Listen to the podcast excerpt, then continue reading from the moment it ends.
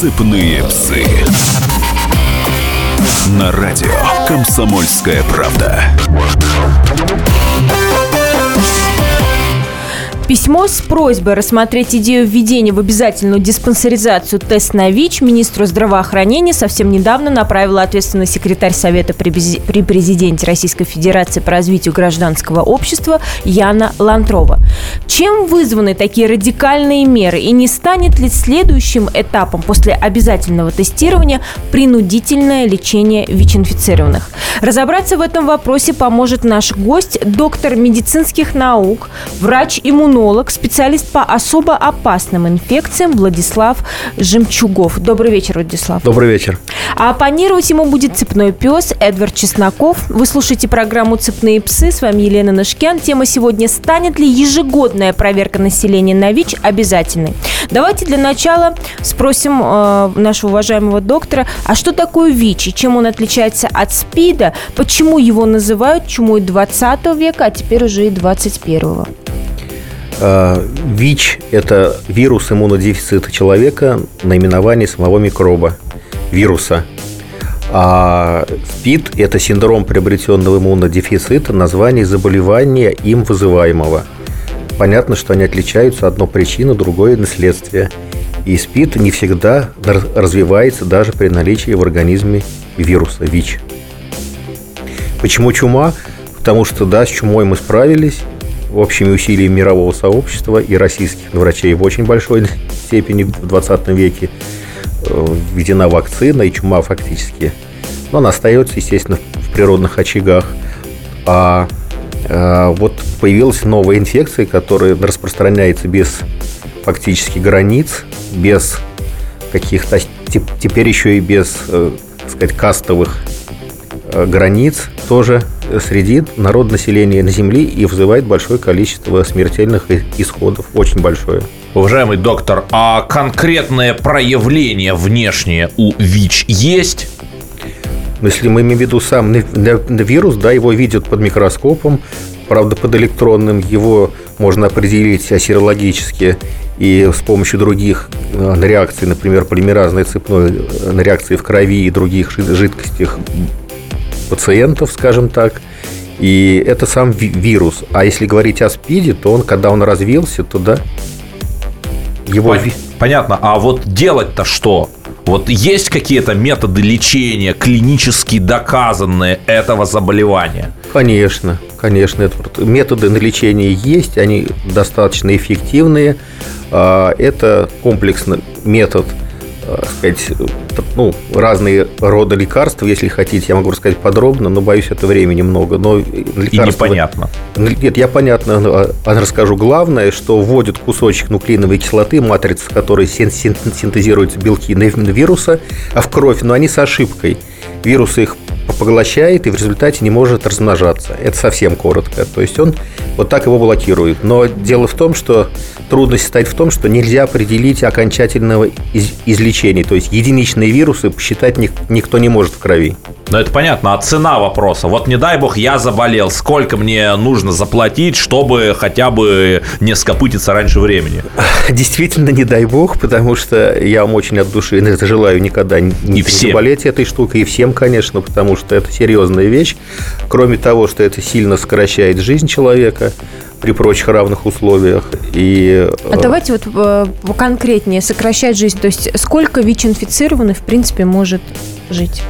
Но вы знаете, он может жить достаточно долго, если вот как раз лечиться, что самое главное. И самое главное, что при лечении он становится не очень сильно заразным или вообще не заразным. А вот если не лечиться, то зависит, прошу прощения за скомину, от, так сказать, наболевшего или назревшего, это зависит от образа жизни. Потому что если человек свой иммунитет, как шагреневую кожу, сокращает каждый день разными рода там, привычками, образом жизни неправильным и так далее, и так далее, то есть текущими какими-то другими заболеваниями, то естественно, жизнь его сильно сокращается. Э, Все-таки, доктор Жемчугов, возвращаясь к моему вопросу, вот да. не дай бог человек заболел. В нашей стране ваш, вас в какую сумму обойдется ему лечение?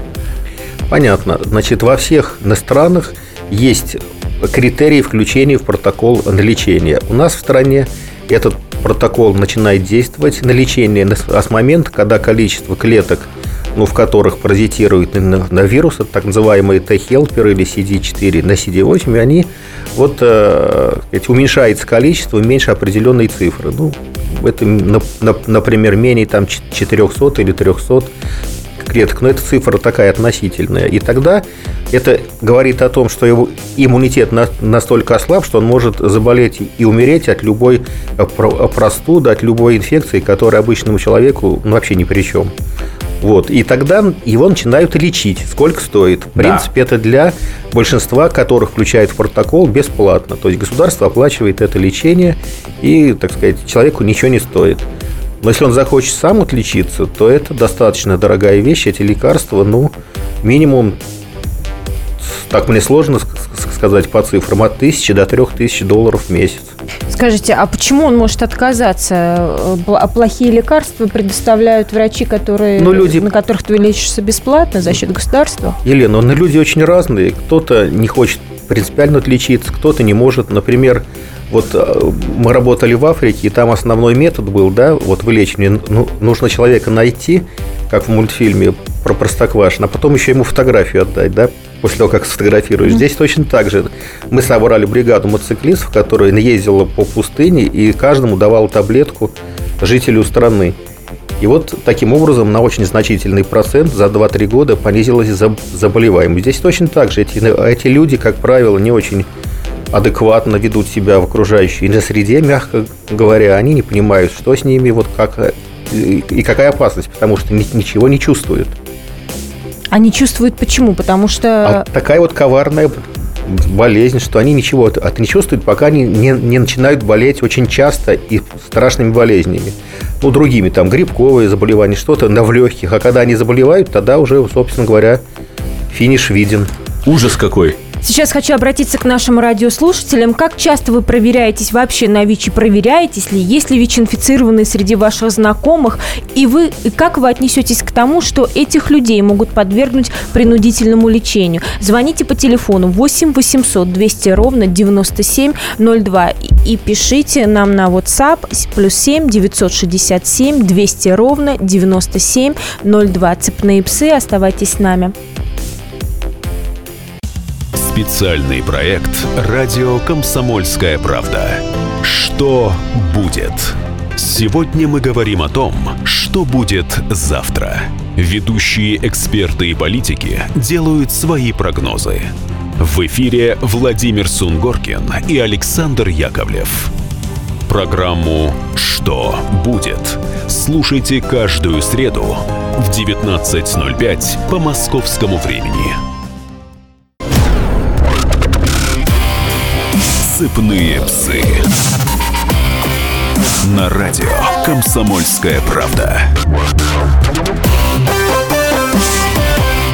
Добрый вечер. Мы продолжаем. Тема сегодня «Станет ли ежегодная проверка населения на ВИЧ обязательной?»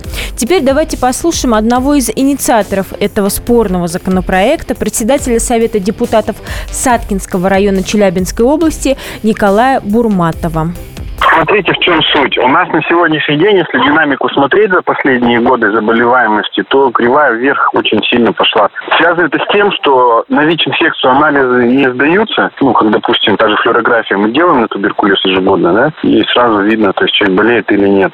А ВИЧ, он очень долго не обнаруживается, если не сдать специальный анализ. То есть можно 5-7 лет болеть, не зная об этом, и там заражать других людей. Поэтому а, предлагается сделать две вещи. Во-первых, у нас есть э, приказ Минздрава о диспансеризации всего населения раз в три года, но там нет ни онкомаркеров, и там нет анализа на ВИЧ. То есть самые две болячки, которые на первое место выходят, э, при диспансеризации не обнаруживаются. А второе, есть еще приказ Минздрава. Вот, может туда внести изменения, понятно, что будет финансово затратно, но тем не менее, если мы ежегодно будем все население обследовать на ВИЧ, то мы потом сэкономим на лечении этого заболевания. То есть мы сейчас проходим с ВИЧ то же самое, что раньше проходили с туберкулезом. Пока не ввели обязательную флюорографию и не поставили кабинет в каждом муниципальном образовании, флюорографический аппарат, не смогли остановить болезнь. Тут то же самое. То есть, чем раньше мы придем, там, через три года, через пять, чем раньше, тем меньше людей заразятся. Вот смысл в этом. Я разговаривал с людьми, которые работают в больницах, они ее поддерживают. Если говорить о Министерстве здравоохранения федеральном как таковом, э, то, естественно, э, будет все зависеть от того, будет ли предусмотрено это средства в федеральном бюджете. Надо садиться и считать, сколько мы сейчас тратим на лекарства и сколько нужно будет на диагностику. То есть понятно, что лечить заболевание гораздо дороже, чем и профилактикой заниматься.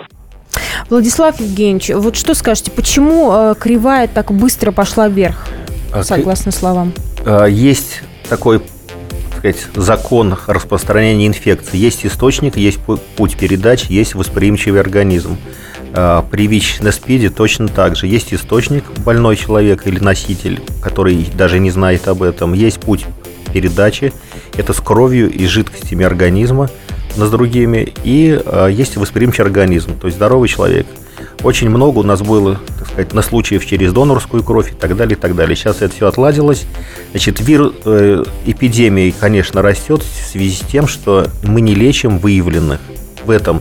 То есть мало выявить больных, нужно их начать э, а, а вот давайте, да, надо лечить, их лечить. Тогда они перестанут быть заразными. А давайте вот про лечить. Вот когда мы готовились э, к программе, мы читали очень много э, мнений депутатов о том, что зачем выявлять, если у нас нет денег, чтобы лечить. Может быть, тогда и нет смысла выявлять, и пусть человек уже вот не зная о своей болезни, умрет и так далее. Да нет, он не умрет, он просто перед этим заразит, а от каждого больного это идет такая, такое дерево, сильно ветвящееся, чем выше, тем тем дальше. Если мы вылечим одного ВИЧ-инфицированного, мы это дерево срубим в зародыши, прошу прощения, у зеленых, но это очень такая наглядная картина. То есть мы предотвратим как минимум, я не знаю, 50-100 человек, которых он сможет заразить за жизнь. Да, Хорошо, вот если он а не деньги знает даже есть об этом. у нас? Деньги на то, чтобы лечить, есть? Елена, прошу прощения, я отвечаю деньги за деньги своей на семьи, угу. дай бог. И ну так, хорошо, у Минздрава да, есть? У Минздрава, я не чиновник тоже, вот Минздрава, но хочу сказать, как гражданин и как специалист, что если мы сейчас не найдем денег, то потом нам просто некого будет лечить, все вымрут. Вы знаете, ведь никто же не спорит о том, что больных надо лечить, но в этом законопроекте речь идет совершенно о другом, что ага. Э, должна быть обязательная проверка на ВИЧ, с чем, в общем-то, никто не спорит, но после этого должно быть обязательное лечение. Вот меня это немножко напрягает, да? Это что, ограничение прав и свобод человека? Я не знаю насчет обязательного отличения, но депутат, Это в законопроекте, который вот мы слушали, он ничего да. не, не сказал. Он немножко путает, что если мы выявили, то типа там и подлечить будет дешевле. Нет, лечить будет точно так же. Или лечить этих больных нужно пожизненно. Или есть второй на, на вариант. Нужно разрабатывать новые методы лечения, которые сделают лечение конечным. Не бесконечным до смерти пациента от естественных причин, а конечным, как, например, вот мы сделали с гепатитом С. За 6-8 месяцев мы можем вылечить полностью, и человек перестанет быть заразным. И а раньше здоровым. как было? А раньше гепатит С просто не вылечивали, да и сейчас... Желтуха. Это не та, ага. это желтуха, которая распространяется через кровь, один из симптомов. Ох, какие темы мы обсуждаем. Ну, ВИЧ... Не дай бог сейчас кто-то ужинает. ВИЧ близко. Скажите, вот вы сказали, что раньше были проблемы с донорской кровью, через нее заражались, а теперь нет. Что произошло-то? Произошла замечательная организация. Благополучно и на Франции заразилось несколько сот человек. Из банка крови государственного застрелился министр внутренних дел. Застрелился? Застрелился, но с русской фамилией. Береговуа его фамилия была. Да, совершенно верно. Вот, э, сказать, специалист. И, э, ну, не, это не причина, но это весь мир так взбаламутило. Это в 93-м году было. У нас тоже был, там в Калмыкии, еще где-то, еще где-то. Их много таких было страшных историй, но просто на, наладили порядок, что вся донорская кровь три месяца лежит в морозильнике, потому что у человека, который сдал кровь, есть несколько месяцев, пока реакция не, не дает положительного, вот не, не выявляет ВИЧ, даже если он там есть. А через три месяца у человека это выявляется, тогда эту кровь или в автоклав, или больному.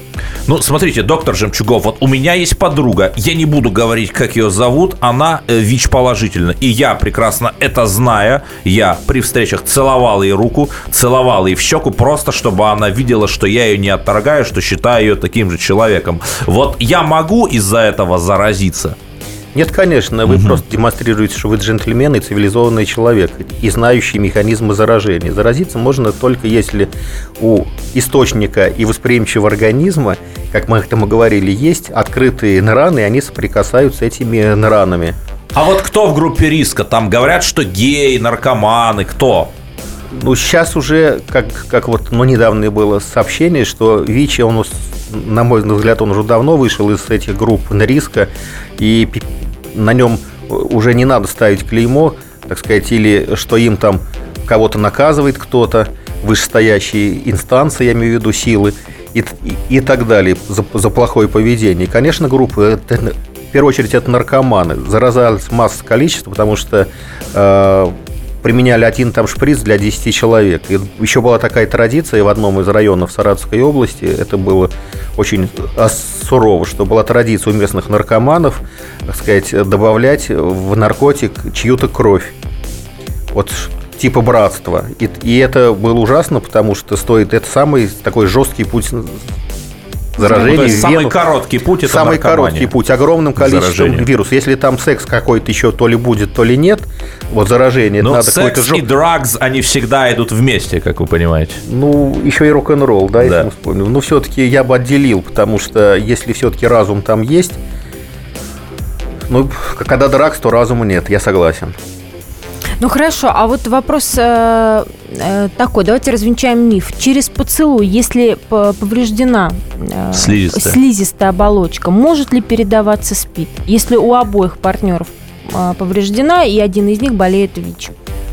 Да, может, конечно. Если а, повреждена кожа и слизистая, то есть даже истечение лимфы, то есть вот защитная кожа и, и слизистые повреждены, да, я еще раз повторюсь, жесткий секс, там вот э, какие-то травмы во рту, там, да, зубы деланы или там что-то, или стоматология та же, да, где там плохо простерилизованные инструменты, да, которыми там расковыривают зуб до крови, то это самый большой путь вероятности как для ВИЧ, так и для гепатитов э, с трансмиссивной передачей. Ну, ой, прошу прощения, с, с кровяной передачей это, значит, С и Д и F и так далее. Ну хорошо, а как защитить себя? Ну невозможно не ходить к стоматологу, невозможно... Не целоваться. Не целоваться, Вы да. понимаете, вот здесь вот как раз очень значительная роль государства. Значит, она, государство должно обеспечить безопасность в медицинских учреждениях. Ну, надо просто в голову всем врачам, в первую очередь хирургам и тем, кто нарушает кожные, кожные покровы слизистые пациентов, э, в голову себе вбить, как сказать, каленым железом, что любой пациент может быть ВИЧ-инфицированный, и гепатит С и так далее. То есть это для него... И тогда он будет ко всем относиться нормально. Но Государство должно обеспечить условия. Ну, в первую очередь, для хирургов кольчужные перчатки, которых практически я очень редко вижу. А расскажите, что это такое кольчужные перчатки? Типа тещиных рукавиц? Тончайшая кольчужка, которая защищает от порезов на скальпелем во время операции. Очень часто лабораторные работники в больницах укалывают себя иглой. У меня было на случай, когда пациентка вот беременная, вынося мусор, и муж вот лечился от гепатита, уколола через пакет, а себя там иглой, ну и так далее. Кстати, Базаров в «Отцах и детях» точно так же погиб, если вы поняли, делал вскрытие, а. порезался и все, там трупный яд. Ну, немножко фантазии насчет трупного там яда, но это очень хорошо все описано, просто классно. Ужас-то какой, да. А, но вопрос следующий. Вот Давайте, э, Эдвард, давай ты задашь да. этот вопрос в следующем блоке, а я опять обращаюсь к нашим радиослушателям. Как часто вы проверяетесь на ВИЧ? И если вы вообще проверялись, если среди ваших э, друзей или э, семьи ВИЧ-инфицированные, звоните, рассказывайте нам эти истории 8 800 200 ровно 9702. Цепные псы. Здравствуйте, я Давид Шнейдеров. По субботам я рассказываю о кино, о его проблемах, о малоизвестных, но не малозначительных фактах. А главное — о том, что из общего кинопотока обязательно стоит посмотреть. Помогают мне в этом актеры, режиссеры, продюсеры, в общем, люди, которые в курсе событий. Погружайтесь со мной в самое массовое из искусств — программу «Синемания» — Слушайте каждую субботу с 13 часов по московскому времени на радио «Комсомольская правда».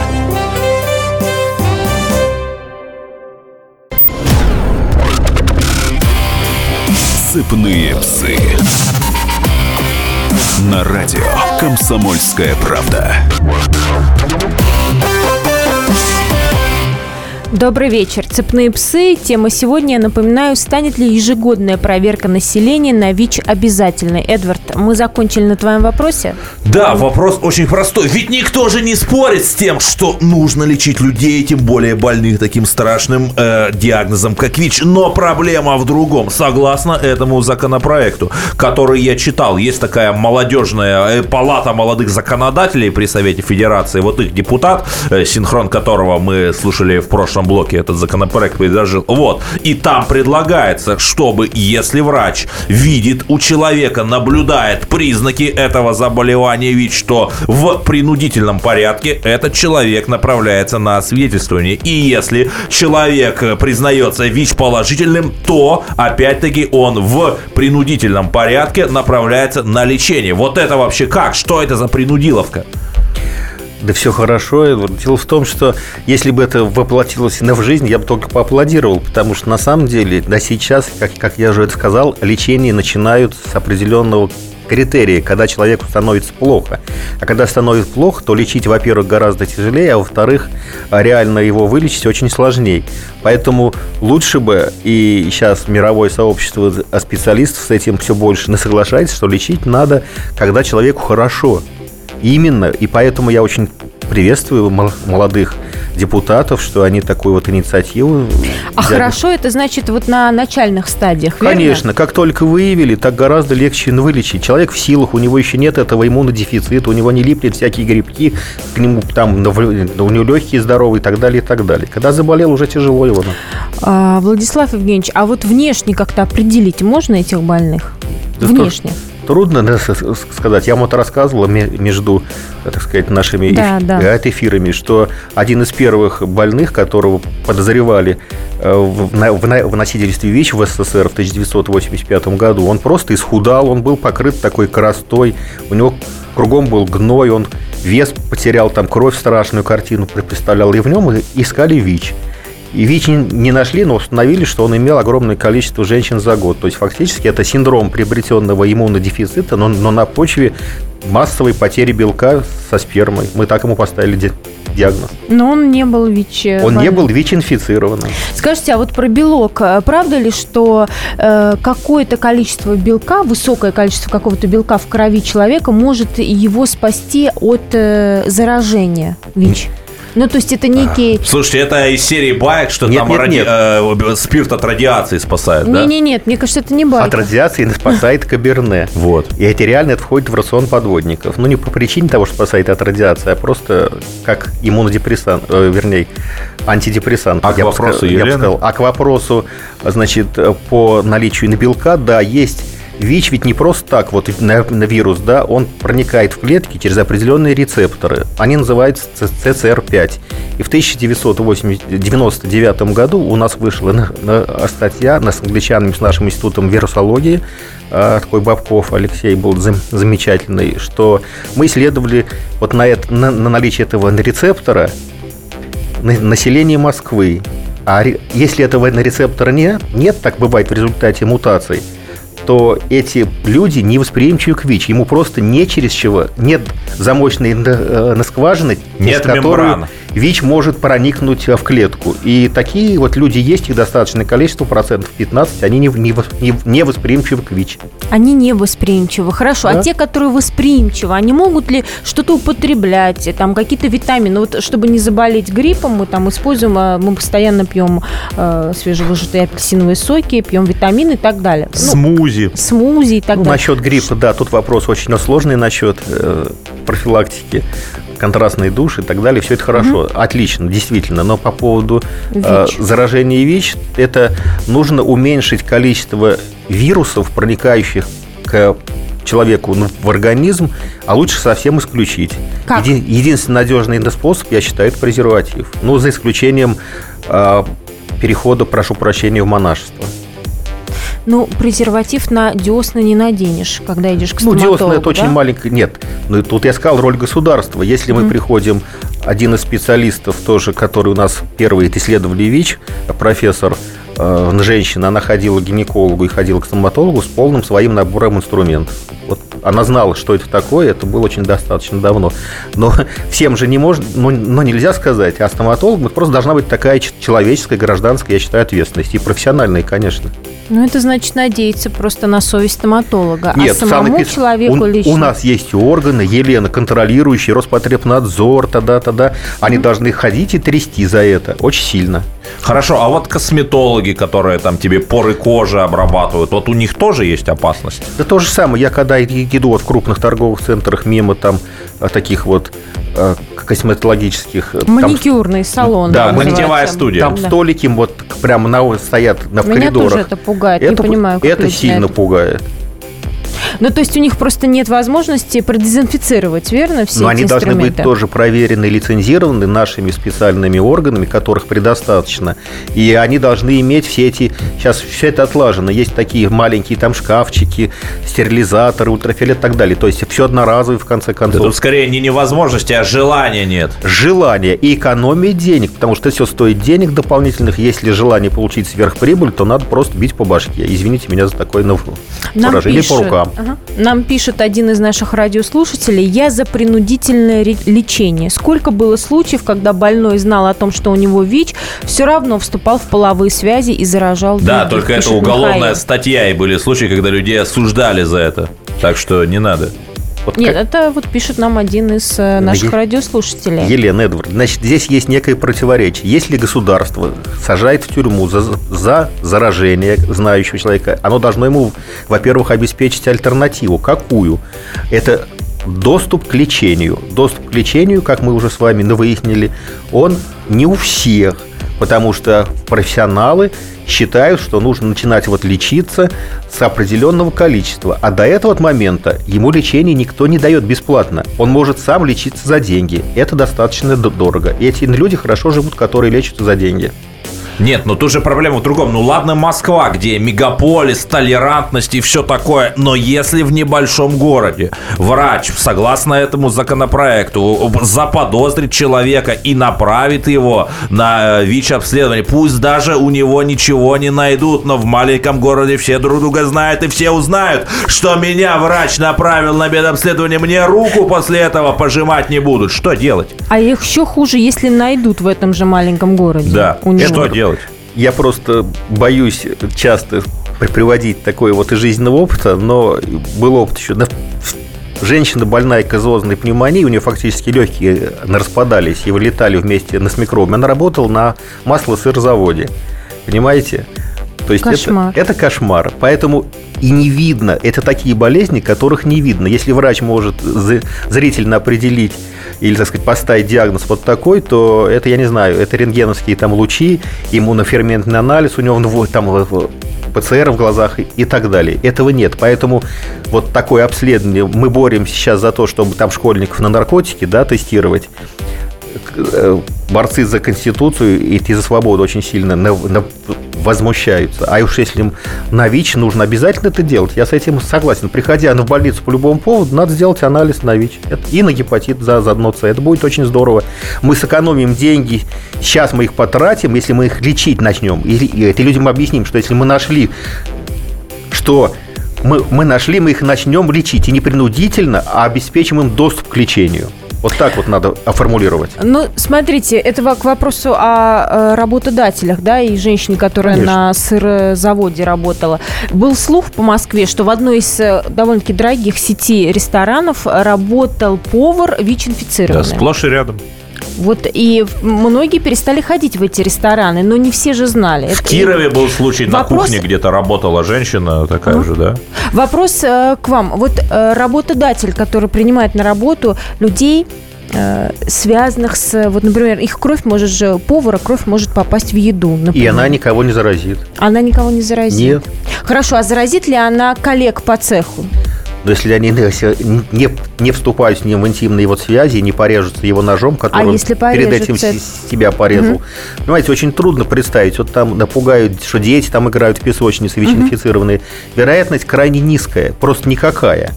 Она гораздо меньше, чем заразиться, если там ребенок там попал вот в больницу, ему там кровь переливает. То есть в песочнице не заразишься. Это, понимаете, какие-то казуистические ситуации, как там типа а, Челябинского метеорита. Понимаете, какая вещь? Поэтому эти люди, они безопасны, к этому надо привыкнуть. И вот я еще раз преклоняюсь перед Эдуардом, который с своей девушкой общается. Это нормальное п- поведение цивилизованного человека, знающего, что и как. Для этого нужно пропаганду распространять. Вот не только, как в случае там День больных на СПИДом, а постоянно говорить о том, что и как, чтобы люди знали. А я напоминаю, наш студийный номер телефона 8 800 200 ровно 9702. Звоните, задавайте вопросы нашему доктору. А, И в следующем блоке, в последнем завершающем блоке мы будем говорить о том, как можно предотвратить ВИЧ, как лечиться. И если все-таки выявили, как будут механически проводить лечение этих больных. Все проблемы ему по колено. И по пояс любые критики. По плечу разговоры с теми, кто по локоть увяз в политике. Политика в России – это не только скучные речи и предсказуемые выборы. Политика в России – это еще и яркое шоу. Это и схватка не только идеологии платформ, но и характеров и личностей. И потому программа о политике должна быть бескомпромиссной и жесткой, потому что веду ее я, Александр Гришин, политический обозреватель «Комсомольской правды». Политическое шоу «Руки по локоть» с Александром Гришиным. Слушайте каждый вторник в 16.05 по московскому времени. Сыпные псы. На радио «Комсомольская правда». Добрый вечер, мы продолжаем. Тема сегодня станет ли ежегодная проверка населения на ВИЧ обязательной. Вот, э, Владислав Евгеньевич, вы сказали в перерыве, что, наверное, нужно немного переформулировать э, саму, э, сам законопроект и Чтоб народ отношение не к нему. пугать. Чтобы народ не пугать. Не принудительный, а наоборот открытый, возможный. Там, найти- Замечательно, Елена, вы молодец. Вот Вы- расскажите. Я бы сказал так, что если у нас что-то принудительное, то люди начинают шарахаться. От той же флюорографии ее подделывают, то все 50 хотя она, собственно, ну, выявляет очень запущенные какие-то случаи. Другие есть тесты гораздо более эффективные. А здесь нужно сказать так, что те, кто найд- у кого найдется ВИЧ, они получат доступ к бесплатному лечению.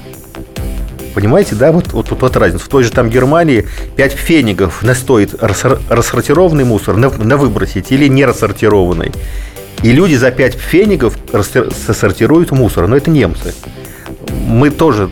Мы пытаемся, да, Мы вот пытаемся к этому это идти. Поэтому да. я считаю, что нужно, если... э, А депутаты пойдут последовательно и спросят э, специалистов, э, практикующих докторов, таких как мы, то мы скажем, что да, нужно переформулировать этот закон и не, не пугать принуждением к чему-то, а, а обеспечить бесплатный доступ. Это большие деньги. А самое главное, Не у то, всех что они это есть. будет анонимно, верно? Ну, анонимно, конечно, и это в законе, кстати, вот сказано, потому что, как я говорил, что если это там, ну, люди, это не значит, что от них шарахаться там надо. Есть, конечно, перечень работ, где они там не могут доработать, только лишь потому, что где-то есть там вероятность травматизма, там теми же хирургами, да? Вот можете себе представить, или акушерами, или гинекологами.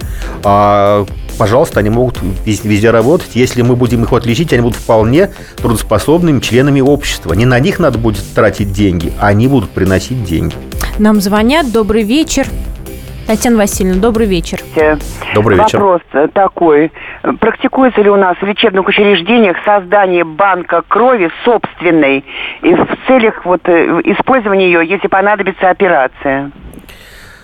А, Собственную кровь, конечно, не, не то чтобы это повсеместно, но если есть плановая операция, то а хирург может предложить пациенту позвать своих там родственников, друзей со- с подходящей группой крови и другими факторами и заложить эту кровь в банк. А заранее нельзя так сделать? Но это заранее, за месяц, например. Она должна тоже... Нет, ну за год, например. А что, вы за год планируете операцию? Ну, мало ли что произойдет, на всякий случай. Ну, он- есть сроки хранения у крови. Я не могу так сразу сказать, что если там срок хранения крови очень небольшой, то она лучше пойдет в дело, вам другую такую же дадут. Это лучше, чем э, а, рисковать, что э, там с ней что-то произошло. А лучше переливать э, свою собственную кровь или чужую? Или Ну, свою собственную имеет- всегда хорошо, конечно, это факт. Ну, вот про то, что спрашивала эта женщина, видимо, да? Ну да, она спросила, что если мы там где-то сохранить... Ну, во-первых, вот у нас есть банк а, спермы, собственно, генов, например, там людям перед химиотерапией противоопухолевой, да, могут свою там заложить вот э, яйцеклетки или на сперму и потом народить даже ребенка без них, что часто довольно и происходит. Это очень положительная, я считаю, вещь. Но некоторые продают как бессмертие, что можно там планировать или что-то такое. Я это не комментирую никак. А вот э, заложить кровь – это хороший очень по- почин, так надо делать перед операциями. Даже если она пойдет не этому пациенту и не понадобилось, то это счастье для него, что она ему не понадобилась. Понимаете, да? Да, ну скажите, вот хорошо, если вдруг законопроект примут, а, то как чисто технически это будет происходить? То есть есть у нас вот Да ежегодные... технически очень просто. У нас шикарная, развитая сеть спидовских центров, так же, как и противотуберкулезных э, диспансеров. И люди, приходя куда-то, они будут, там, сдавая кровь по любому поводу, они будут сдавать, там, ну, включать этот анализ. Конечно, у нас нет культуры медперсонала, и им никто не бьет по рукам ну, там, за то, что они эти сведения могут ра- распространить. Растрепать. Да, растрепать. Никто не может или продать, или кого-то шантажировать. Понимаете, какая вещь? Тут ну, возникает масса таких вот этических проблем. Э, Как с этим бороться? Ну, как с этим бороться? Строго? Нет, хорошо, лично человеку, вот как ему не бояться Хорошо, а того, вот что... да, и вот за разглашение-то врачебной тайны предусмотрена какая-нибудь У нас, ответственность? Конечно, есть. У это врачи есть. Э, Если я даже вот пере- передаю вот результат анализов, а э, на сидит вот семейный пар, я обязательно спрашиваю, вы согласны друг другу, чтобы я вот, вот рассказал при вас анализы друг друга. Вот помните, еще э, прошла в голову просто эта мысль, что Рамзан Кадыров э, предлагал ввести закон перед браком, чтобы обязательно э, и муж, и жена будущие сдавали на ВИЧ, на СПИД э, Ну и кровь. все Но, анализы, к сожалению, нет, только на ВИЧ, на СПИД. Он к сожалению, этот законопроект не приняли. Да жалко. Мне как на специалисту жаль, потому что очень много сейчас стало вот людей, которые не просто там, ну, вернее, не только боятся ВИЧ, там, СПИДа или других каких-то вот инфекций, они просто не могут потом забеременеть. И возникают коллизии с имуществом, со взаимными обязательствами. То есть я бы, как предложение к брачному контракту, который надо пропагандировать шире, кроме там раздела домов, дач, яхт и пароходов, э, сказал бы, что И если... домашних животных. Да, выявится заболеваемость, ну и детей, конечно. Выявится э, заболевание, то кто, чего и как, кому должен. Понимаете, это серьезные вещи. И об- И обследоваться перед э, вступлением, я бы сказал так, не просто в брак, а вот это дебильное сочетание гражданский на, на брак, э, перед вступлением в половые отношения нужно подписывать контракт. Я бы так сделал, кто кого-то заразит. Пошли обследовались, пожалуйста. Если выявилось, решайте сами, чего кто делает, кому кто должен. Стоп, а это действительно технически возможно установить, кто кого заразил уже вот там через полгода, например? Э, Это вот если э, наверное, сделать, я как сказал, до начала А. интимных отношений, то все будет классно. Эти анализы все, все лежат, если потом что-то произошло, то легко установить. Слушайте, а меня вот пугает этическая сторона вопроса. Вот сегодня мы обязательно проверяем людей на СПИД. А что завтра? Мы как в средневековье, значит, прокаженных будем в лепрозории загонять или как? Да боже упаси. Вот у нас есть вот или прозорий, там все очень культурно. Потому что проказа, к сожалению, никуда не делась. Это так, так просто к слову. Вот. А то, что касается кого куда вот загонять, мы с вами уже обсудили, что не нужно говорить слово принудительно, а надо говорить, люди получат доступ к бесплатному и, подчеркну, эффективному лечению. Смотрите, а зачем вообще этот закон, если сейчас миллионы человек, бюджетники, силовики, колоссальное количество людей и так проходят каждые полгода диспансеризацию? Может, мы дублируем уже? Замечательный на, на вопрос, в принципе, это много, но эти люди, как правило, ну, тут я никого не хочу обидеть, но они имеют определенные моральные устои. И они, тем более, что они проверяются, конечно, они себя сказать, держат в порядке. Но тут еще вопрос возникает, если такой жуткий прагматизм, то где же любовь? Да, вопрос Для радио сложный. «Комсомольской на правда» это очень А вот актуально. с какого возраста надо тестировать? С 18 или там с 16, может быть? Ну, скажите, по И правда ли, что ребенок Жемчугов. может, и правда ли, что ребенок может заразить свою маму при кормлении, при покусывании груди? Может ли это такое? Мы тут все мифы вообще собрали Да уже. и Давайте вообще, еще мифы. вы меня просто потрясаете. Спасибо большое. Я очень, очень сильно расширил свой кругозор. Вот, значит, одно из э, достижений э, программы Буша и Путина в Африке, в которой мне счастье довелось предпринимать вот участие, мы по- практически эта программа прекратила, как говорят, mother child передачу да, от матери к ребенку. Именно тем, что у ребенка при рождении в пяточке сразу брали кровь, определяли, там есть или нет ВИЧ, если он есть, ну и у, инфицированных матерей, конечно. И тогда вот все эти вступали в действие э, меры профилактики, чтобы он не заразился. И этим страшно очень сильно ограничили распространение ВИЧ вот в популяции этого народа, этих народов. При родах ребенок, младенец может заразиться ВИЧ? Может, но это все уже отлажено. Понимаете, это все уже отлажено. И у, ин- у инфицированных матерей сейчас в большинстве своем там рождаются вполне здоровые речи. Не будем углубляться там в подробности, но это вполне достижимо реально. Ну хорошо, а победить-то ВИЧ можно? И как? Вопрос такой, с тремя восклицательными еще знаками. Я считаю, что если, так сказать, ну просто мы математику, да, посчитаем. Вот мы сейчас выявили, замечательно, спасибо депутатам, еще раз, ну, это молодым, я поддерживаю их э, на стремление. И мы сейчас вот выявили больных, ну, инфицированных, да, ВИЧ, и начали всех лечить. И они перестали всех заражать. Вот эта геометрическая прогрессия будет оборвана в зародыше. В, в противоположном вот случае каждый, как я уже гов- говорил, дерево, это будет ветвиться, и от каждого сейчас ин- инфицировано будет человек 50 еще инфицированных, ну, в, в максимальном. И тогда через 10 лет вопрос будет стоить неподъемную сумму для бюджета всей планеты. Ну, дай-то бог, вашими бы устами. А я напоминаю, что у нас в гостях был доктор медицинских наук, врач-иммунолог, специалист по особо опасным инфекциям Владислав Жемчуков. Спасибо вам, Владислав Евгеньевич, за сегодняшнее, за сегодняшнее интервью. С вами Пожалуйста, были всем здоровья. Да, спасибо. Э, Желаем вам здоровья. И не Надеемся, забудьте провериться на ВИЧ прямо завтра. и надеемся, что законопроект все-таки вступит в силу. С вами были «Цепные псы» Елена Нушкян и Эдвард Чесноков. Гав-гав. Как не пропустить важные новости? Установите на свой смартфон приложение «Радио Комсомольская правда». Слушайте в любой точке мира. Актуальные новости, интервью, профессиональные комментарии. Удобное приложение для важной информации. Доступны версии для iOS и Android. Радио «Комсомольская правда». В вашем мобильном.